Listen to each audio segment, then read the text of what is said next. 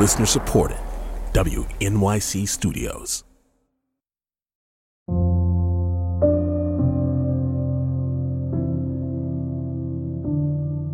When I talk about listening to images, one of the things that I'm trying to say with that is that I'm asking people to allow themselves to encounter images as if they were sound.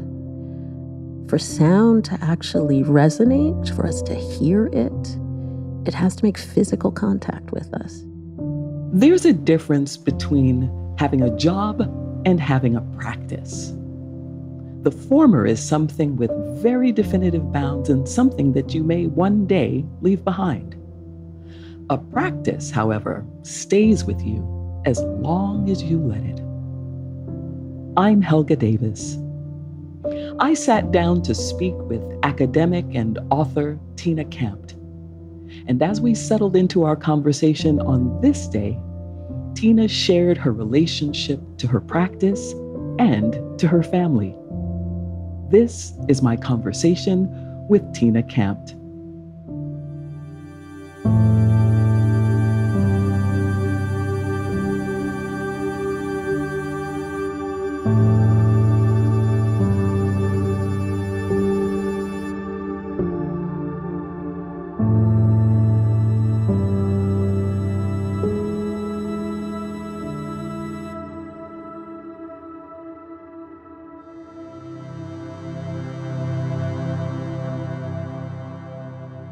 Helga.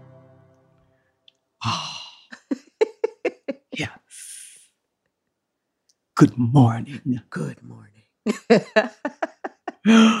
How loud do I sound in your headphones? Loud enough? Not loud enough? Hi, Crystal. Uh, you sound perfect because you have such a sonorous voice. it's sort of, it's very, it's it's not, it's you're just kind of inhabiting my mind rather than speaking to me. ooh, ooh, this is going to be fun. It is. It's very strange when you just said "Good morning, Crystal," uh, because my sister's name is Crystal, and so having a Crystal and a Tina in uh, conversation makes me feel like I'm at home. Is she an older sister or a younger sister? She's two years older than me. Um, yeah. And the funny thing is that my father, you know, like many parents, they confuse daughters because they're saying one name when they're thinking about the other. And at a certain point, he just abbreviated it. He would just randomly call Christina, and we knew he was speaking to one of us. And so, but both of us would respond. He said, Christina. mm-hmm. Mm-hmm. I have five brothers, and my mother calls us all by it doesn't matter if it's me or sometimes my brothers get my name, sometimes I get their names, but it's it's a funny thing. What do you think it is? For my dad, I think is the fact that those names were so familiar to him and calling those names was almost like a reflex. And so it hmm. started when he would correct himself. He would say Tina or he would say Crystal and he knew who he meant, but he was so used to calling both of those names that they would just sort of trip off the tongue. It wasn't an intentional thing, it just became shorthand. And, and I think that my sister and I just responded to it um, because it really didn't matter when you called my sister's name or you called my name. You had both of our attention if we were anywhere nearby. It didn't feel like misrecognition and it didn't feel like a slight it just felt like my dad wanted our attention and he got it yeah. with that with those yeah. three syllables it didn't matter if that request was being made of one person the other person was attending to what that request was you know when your siblings and your we, my sister and i were two years apart are two years apart um, and we occupied the same space most of the time when we were in the house, although we had different rooms. So, um, I, so I, I really do feel that we were in lockstep, even though we were very different kids. By that point, my mother had already died, and so he was the focal point of our attention. Um, he was our sole parent for a long time, and so there was a kind of gravitational force that he had on us when he was at home. And we were always kind of rotating around him, orbiting him. It wasn't a bother, it wasn't a distraction. It felt like there was an interaction, an encounter that was happening that even if the one person wasn't invited directly into it, the other person wanted to be a part of it. Mm. It's funny when you are telling this story about him, I feel like I can see him somehow or feel him at the very least in your description. And having not had that presence in my life, it's very powerful to understand the space that that figure occupies or can occupy in a young life. Oh, well, um, my father passed away about a month ago. So the presence and the spirit that you feel is very present for me. And I was talking to a friend recently, and I had told her that I just recently lost my dad. And she wrote back to me and she said, Oh, my dear, I know what a titan he was in your life. And I just love that word because that was, is truly what he represented to me. And not simply because of the very special relationship that I had with him and continue to have, I would say, but also because of exactly what you say. And I've always believed that very strongly about the relationships between fathers and daughters are incredibly powerful, that they they shape us and they shape our relationship to the world and to ourselves you know, as gendered beings in profoundly constructive and profoundly destructive ways. And I consider myself incredibly fortunate to have had the father that I had, who was somebody who told me I could be or do anything I wanted to do. And I grew up in that or with that confidence of I am entitled to do or be anybody I want to be. Oh. Thank you for that. You're welcome. First, orient us a little bit inside what it is that you think about, what you do, what you practice. Mm. And because of this statement that you've made about your father, I'm very interested to hear how he responded to the way you think about the world and your view? Hmm. Well, to begin with, I like the way you asked me or invited me to orient people in relationship to my practice, what I do as a practice, because that's a very specific and extremely accurate word. I don't think of what I do as research. I don't think of what I do as necessarily teaching, um, I think of what I do as a practice. And it is a practice that is pedagogical, meaning that I hope that people learn from it. Um, it's a practice that's about writing as a form of expression. It's a practice that's about reflection in terms of provoking people to think differently about things that they take for granted. And one of the ways in which I describe my practice is as a practice of counter intuition, which is I invite people to think counterintuitively, um, meaning to put things together that don't seem to make sense. Um, and in bringing those two things together, we learn to think about their relationship differently and our relationship to them differently. And so, to be more specific, uh, the practice of counter intuition that I've been writing about for quite some time is the practice of listening to images. And it seems counterintuitive to use a different sense to engage or respond to images which we think about as primarily something that we see. But in making that challenge and issuing that invitation, one of the things that I'm asking people to do is to open themselves up to the multiplicity of responses that images solicit from us and that happen beyond the thing that we think that we are seeing, that we're responding to an enormous number of stimuli, memories.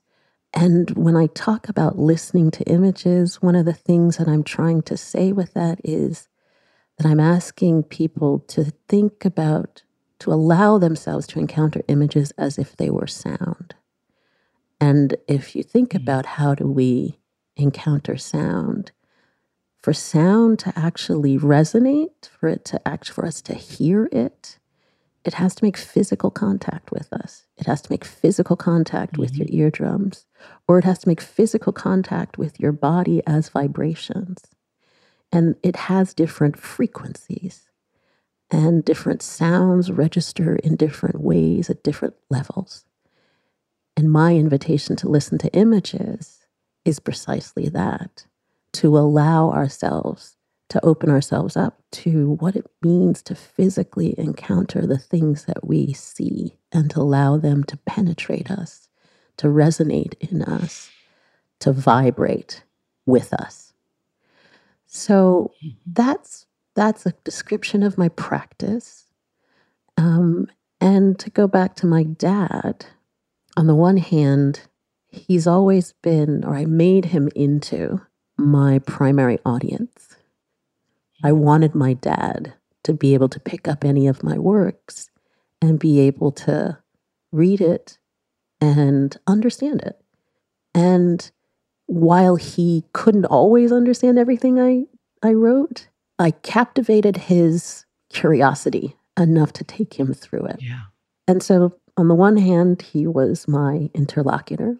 On the other hand, he responded with joy and pride. you know, just about the fact that his his daughter wrote books and his daughter writes articles and uh, at at his funeral many people who including his pastor who gave tributes to him said you know tina every time you wrote something we heard about it. He would pass it on. On the one hand, I was really humbled, and on the other hand, astonished by the fact that he took great interest, pride, uh, credit for, if you will, yeah, for uh, yeah. creating a person who thinks creatively and expansively, and he wanted his friends, colleagues,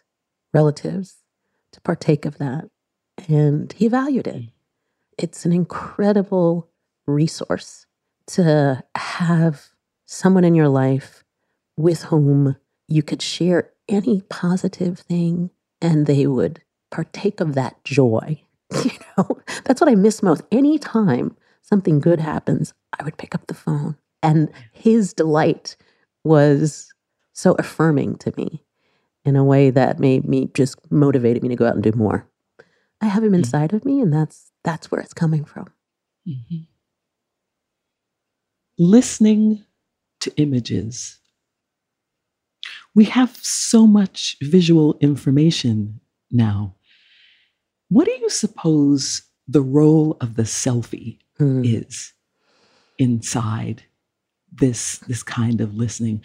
What's the role of the selfie do you think inside your practice and in inside the invitation that you're bringing to your students? Mm. There's, there's not just the proliferation. So there's not simply the mass production of images. It's also the fact that we are inundated with them. The selfie is a curious thing to me. And I can tell you quite honestly, I have never taken a selfie, but that's about my relationship to cameras, and which is complicated. No, yeah, but I am really fascinated by what that means when you think about it. Right? It means a there's a device that has made it possible for us to almost as a reflex use our hand to create a picture of ourselves instantaneously to document any given mm-hmm. thing, place, thought that we have. And that instantaneous satisfaction of producing a tangible, right, a tangible trace of self is proof Right. that we exist. right. The one thing we know in looking at an image is that that person stood in front of this camera at one point in time, and that's a fact, right? What happens now is that's not even verifiable, right? All we know is that that person took a photograph of themselves, but it's a very powerful extension of a, you know, a fundamental desire, human desire, which is to create their own identity, to create their own sense of who mm-hmm. they are. And that the photograph has always been a vehicle, a powerful vehicle for that, right? So the history of the portrait, when it began, is that it was about the creation of an elevated self. All of the ways in which you were posing, all of the things in which you were wearing, they were supposed to elevate you and distinguish you from a lower class by virtue of the fact that you could have this portrait made, um, either in photography or in painting. The selfie is a democratization of our ability to fashion ourselves to be anybody we want to be, to project an image of ourselves that is self authored. And that authorship, right, is an extraordinary intervention in the ways in which people are defined against themselves or defined as a group or denigrated as a group. And so the selfie is that extraordinary uh, redistribution of the power of creating self. And I think that is why it is so magnetic and why people have grasped it, embraced it with such enthusiasm and zeal, because it allows us to make ourselves um, in a way that we've never been able to Mhm. make ourselves instantaneously. It's an incredible power. And so, why do you think you've never taken a selfie? Uh, uh, because I hate images of myself. I have great difficulty. I, you know, I'm the person. I need who- something much more philosophical I than know. I don't. I wish I could give that to you. What I what we get is the person who is a perfectionist and says, "Oh, that's not good enough." you know that even you know when a friend Ah. says, "Oh, I take great photographs of you," and I'm like, "Yeah, but my hair could look nicer." could I could be smiling differently? I'm too much of a perfectionist. Ah, Okay. Um, I'm also not on Instagram or on Facebook, so you know, I am the uh, the contradiction in terms that I'm actually trying to get people to think about. And how do you think this way of producing images, of listening to images, is specifically important to people of color, Mm. to women, to any group Mhm. of people? Well, it is a practice that I developed specifically in relationship to images of communities in the African diaspora because of the fact that so many of the images made of and by um, African diasporic people in particular have been dismissed as irrelevant or mundane. And that irrelevance, that dismissiveness prevents us from seeing the powerful ways in which Black communities have mobilized photography, specifically the most everyday forms of photography, like family photography, like snapshots. And so, one of the motivations for me in challenging people to look at their everyday photographs and listen to them for what they have to say and how they impact us is about embracing the fact that that is where our history is documented. So when you look at the ways in which African Caribbean migrants to the UK created an entire archive of studio portraits, that that's one of the things they would do when they got there. I'm talking about the sort of the post-war Windrush um, generation. One of the things that they did was no matter how much or little money they had, they would spend some of it having a portrait made that looked like the portraits, the, the sort of Edwardian portraits that they would make in Jamaica yes. or in Trinidad or wherever, and have one of those made and send it back home. And when I did interviews with members of that generation, I was asking them about, you know, why? Why did you do this? And they said, well, that was how we could show we were doing okay. Yeah. You know, we didn't get to talk to them or see them. But if you sent a photograph, they would see how you were doing. And then I would ask them things about, like, why did all did all women have purses in their portraits? You know, that's something that my people wouldn't do. you, know, you don't have a purse in your portrait. They're like, well, that showed that you might have some money. You didn't have to have anything in money. it. That's right. But, you know, you had a pocketbook. You know, you wore a watch, mm-hmm. right? You were mm-hmm. personifying. Mm-hmm. And if you person. had pearls, yes. you wore those. Right. They might be borrowed. But what you're trying to do is you're trying to project the well being that you wanted your family to find reassuring about the fact that you had gone thousands of miles away. Well, in many communities of color, the passport photo is not simply a documentary photo. People kept them, right? They exchanged them. And that was to demonstrate the fact that they were going someplace. They had the capacity to move and to create a new life someplace else uh, I did a, I did a lot of research on um, prison photography and mugshots, and the ways in which communities of color, in particular, would have facial expressions, would play with the camera, you know, and go against the rules, even in prison, that you were supposed to observe for how that photograph is supposed to classify you as a criminal and how they were going against that. And so, if you look at these mundane forms of compelled photography as well as um, voluntarily made photography, if you listen to what they're trying to tell you, the stories they're trying to tell you beyond what you see, because in a, in a mugshot, all you see is somebody who was incarcerated, right? In a passport photo, all you see is somebody who wanted to get a passport right? You don't see the aspirations behind that when you listen to the fact that this passport photograph is, I'm encountering it not in a passport, right? How did it get to me? Somebody gave it to mm-hmm. somebody, somebody kept it, somebody made sure that it had a life beyond that which was prescribed for it. And so, listening, attending carefully to both what we're seeing, why we're seeing it, how it resonates with what we know from our own families, from our own travels and, and aspirations.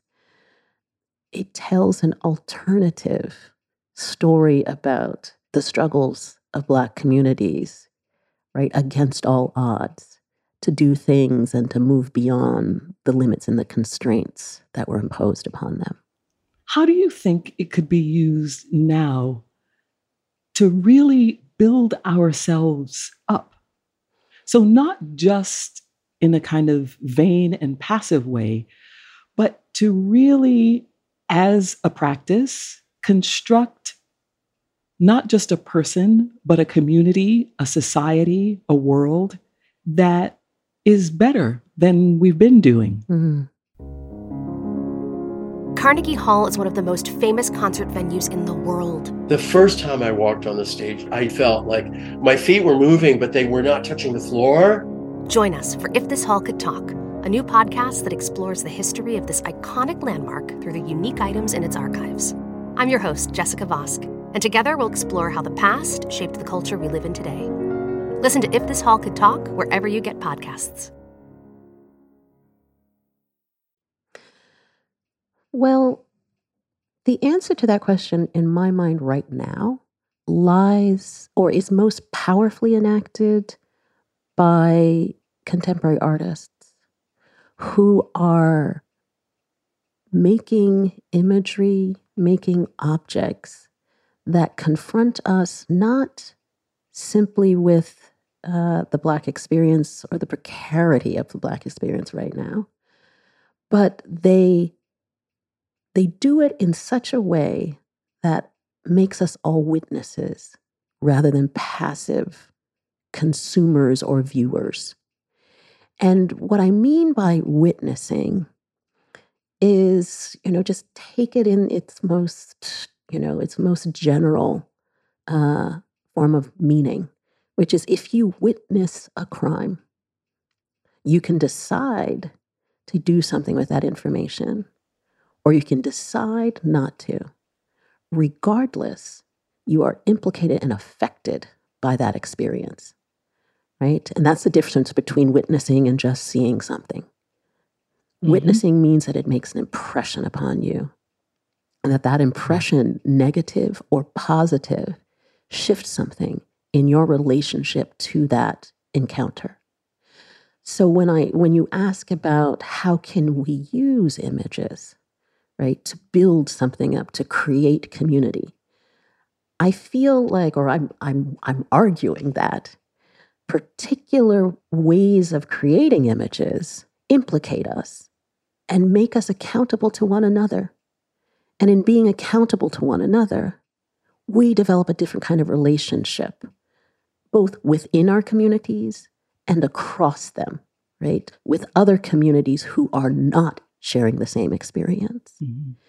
I, you know, I've been calling this something called a black gaze, which is not about how black people see life, but it's about being drawn in to understanding your relationship to the acts of violence, the acts of dismissal, the acts of injustice that we see being perpetrated upon Black subjects and people of color.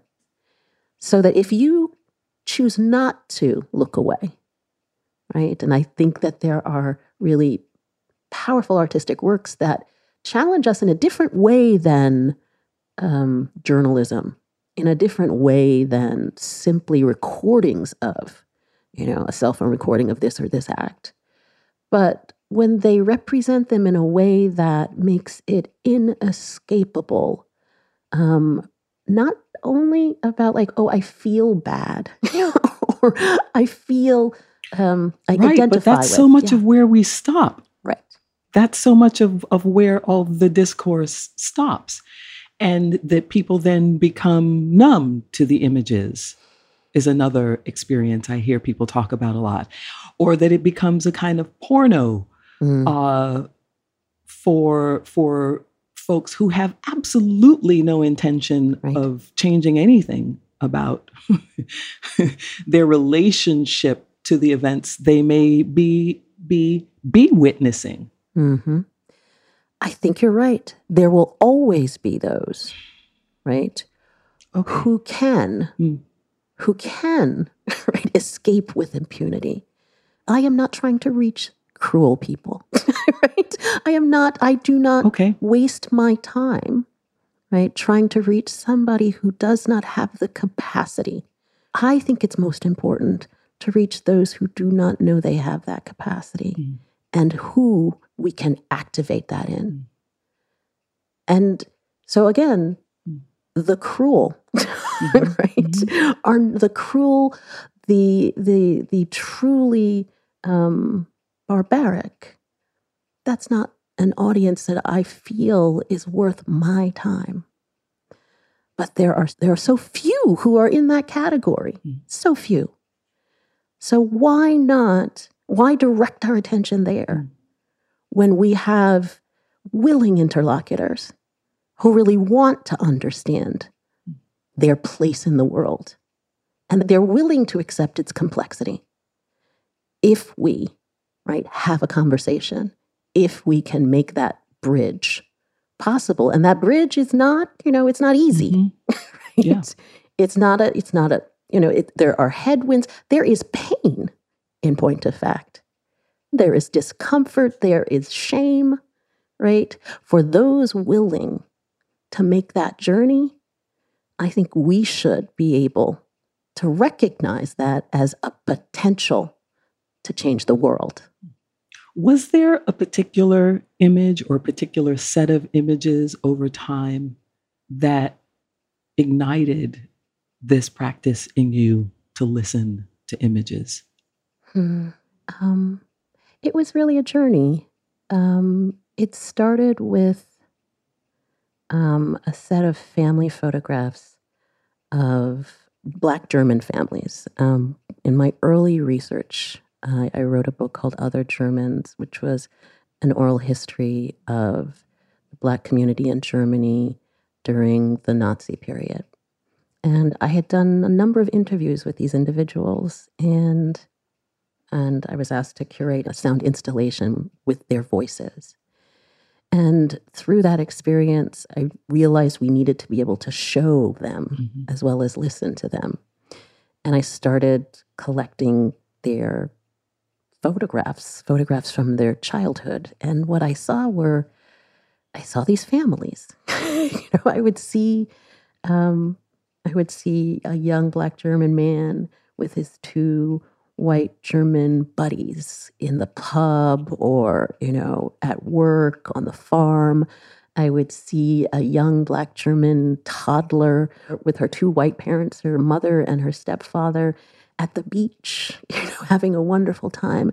And this was not the story that was being told. The story was that was being told was about a, about the persecution that they experienced. But you didn't hear the love mm. that they also mm. experienced that, that that was obvious in these photographs. You didn't see or hear about the embrace of seeing this young black German boy at a wedding that had all of his extended family in the portrait and he was in the middle of the portrait. And you didn't hear about the stories of, you know, my first child.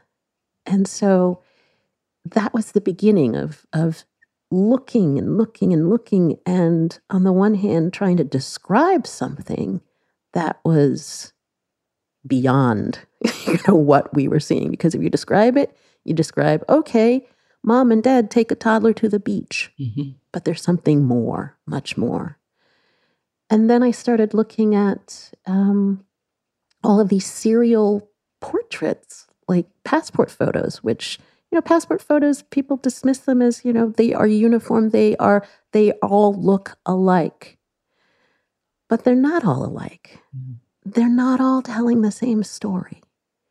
Mm-hmm. Um, and then, you know, more recently, uh, looking at artwork that is reintroducing painful, painful histories of white supremacy, of anti Blackness, that we have seen over and over again, but assembled in a way that makes us wake up. Mm.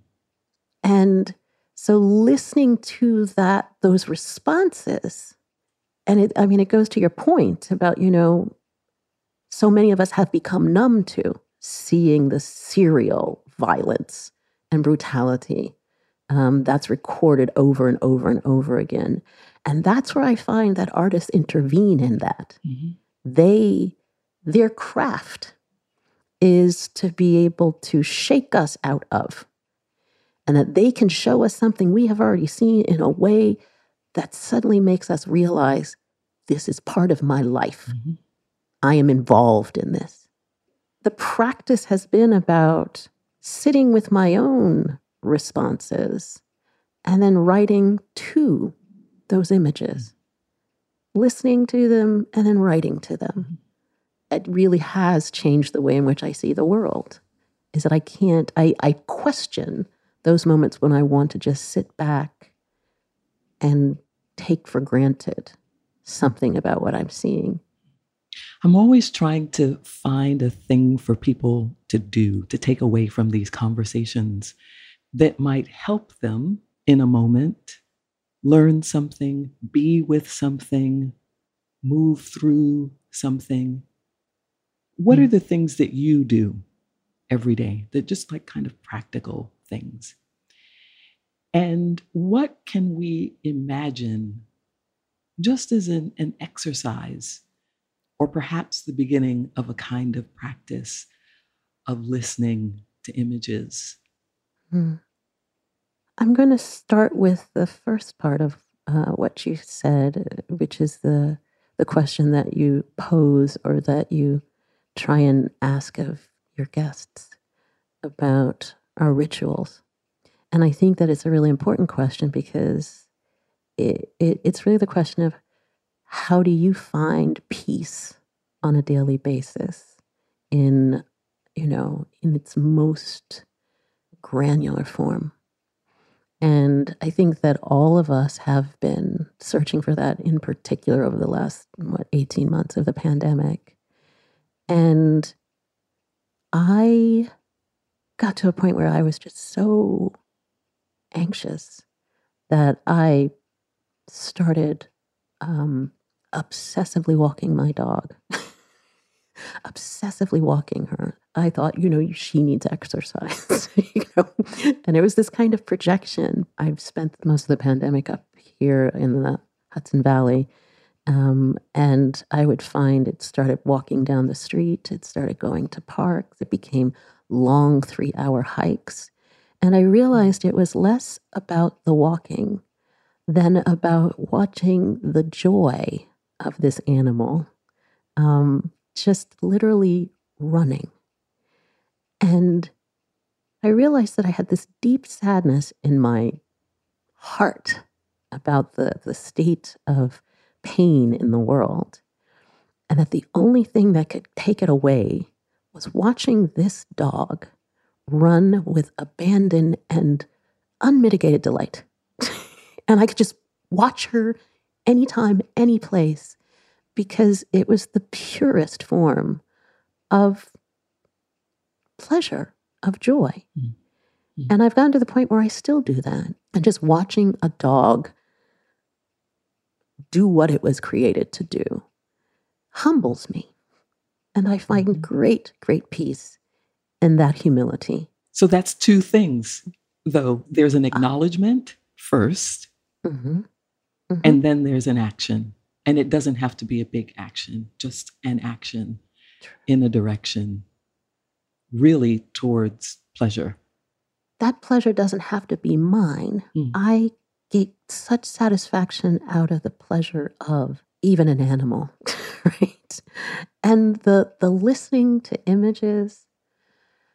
I think that what I want to offer people, or I hope to offer people from this practice, is not merely a practice of listening to inanimate images, so photographs or films, but listening to your environment. What does it mean to look at something and hear it? To attend to it as three dimensional as opposed to two dimensional, right? And that's one of the things that that vision that we reduce things to something that's two dimensional. When listening to an image, insists upon our encountering with our visual field as fundamentally three dimensional. And what does that give us? you know, when everything is three dimensional, right? When a bird is three dimensional, when a pen is three dimensional, um, when my boss is three dimensional rather than two dimensional that gives us a relationship mm-hmm. rather than um, a passive posture that we are either being done to or we are doing. It is multidirectional. Mm-hmm. And I think that's what I want to offer, what this practice offers us as a way of navigating the world. You know, this conversation has been so rich for me because I really appreciate the incorporation of silence and pauses into how you create conversation. And I'm somebody who very often fills spaces of, um, I get nervous. Um, but one of the things that you've modeled is one of the things that I try and do is I try and listen and I've been listening really carefully Um, and there's a way in which you, I want to be able to model this, what you're doing, which is I want to be able to leave room for active reflection. And that looks like quiet, to bring quiet into conversations because that enables us, again, to establish a relationship that's not two dimensional, but three dimensional because it leaves room to mull, to consider, to think more carefully, to unpack, to elaborate, um, and to appreciate. I just need to to thank you for soliciting um, and for enacting a particular kind of listening practice. Thank you. I thank you also for sharing what you did about your father and for bringing him into this space. I love that we got to make space for him to shine through you and to sit with us and listen. Thank you.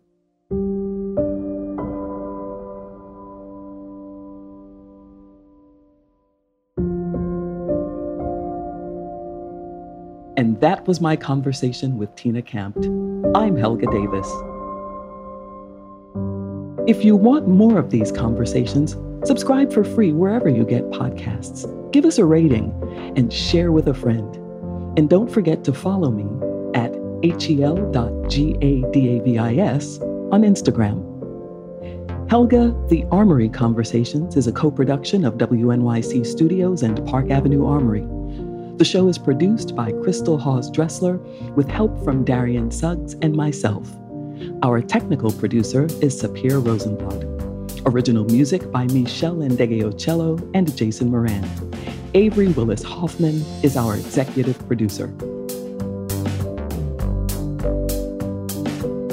And now, the coda.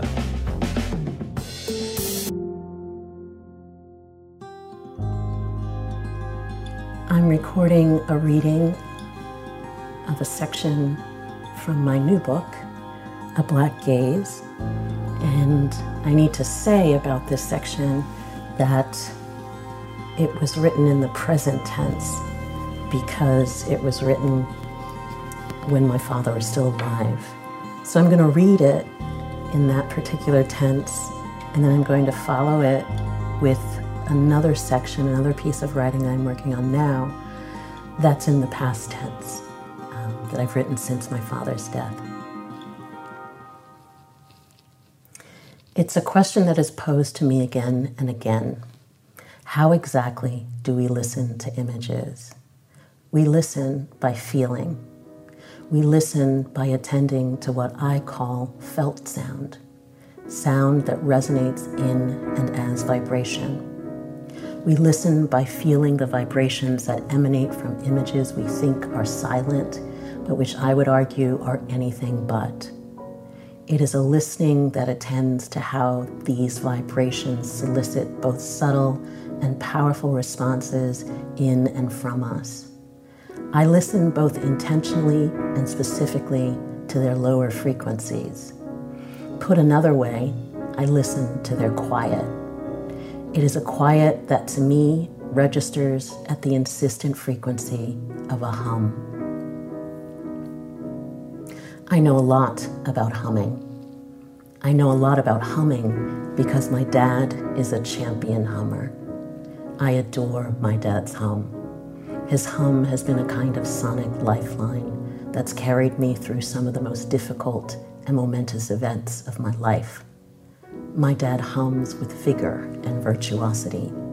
He hums joyfully and contentedly.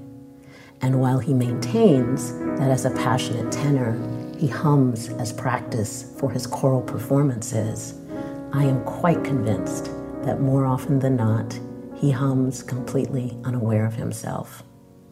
In fact, you used to be able to hear his hum on his voicemail greeting. Sadly, when I mentioned this to him, he re recorded it. And I continue to delight in the fact that my dad often hums unknowingly when he leaves messages on my voicemail just after he finishes his message, right before he hangs up the phone. A hum can be mournful and can feel like a gnawing, gritty scratch. It can also placate, caress, and hold. It can rock you like a baby or soothe you like a reassuring massage. It can irritate or haunt, grate or distract, but it can also be joyful and mischievous. Or it can just keep you company, whether you're alone or in the midst of a crowd of people. My dad's hum is not the melodious kind one would expect to associate with the idea of humming. His hum is rhythmic and vibrational. It's persistent and durational. His hum locates him in the house and tells me when he's coming into or leaving a room. And I am convinced that his hum leads him from task to task and from thought to thought throughout the day. Perhaps most importantly, my dad rarely hums an actual song. It doesn't have verses or choruses.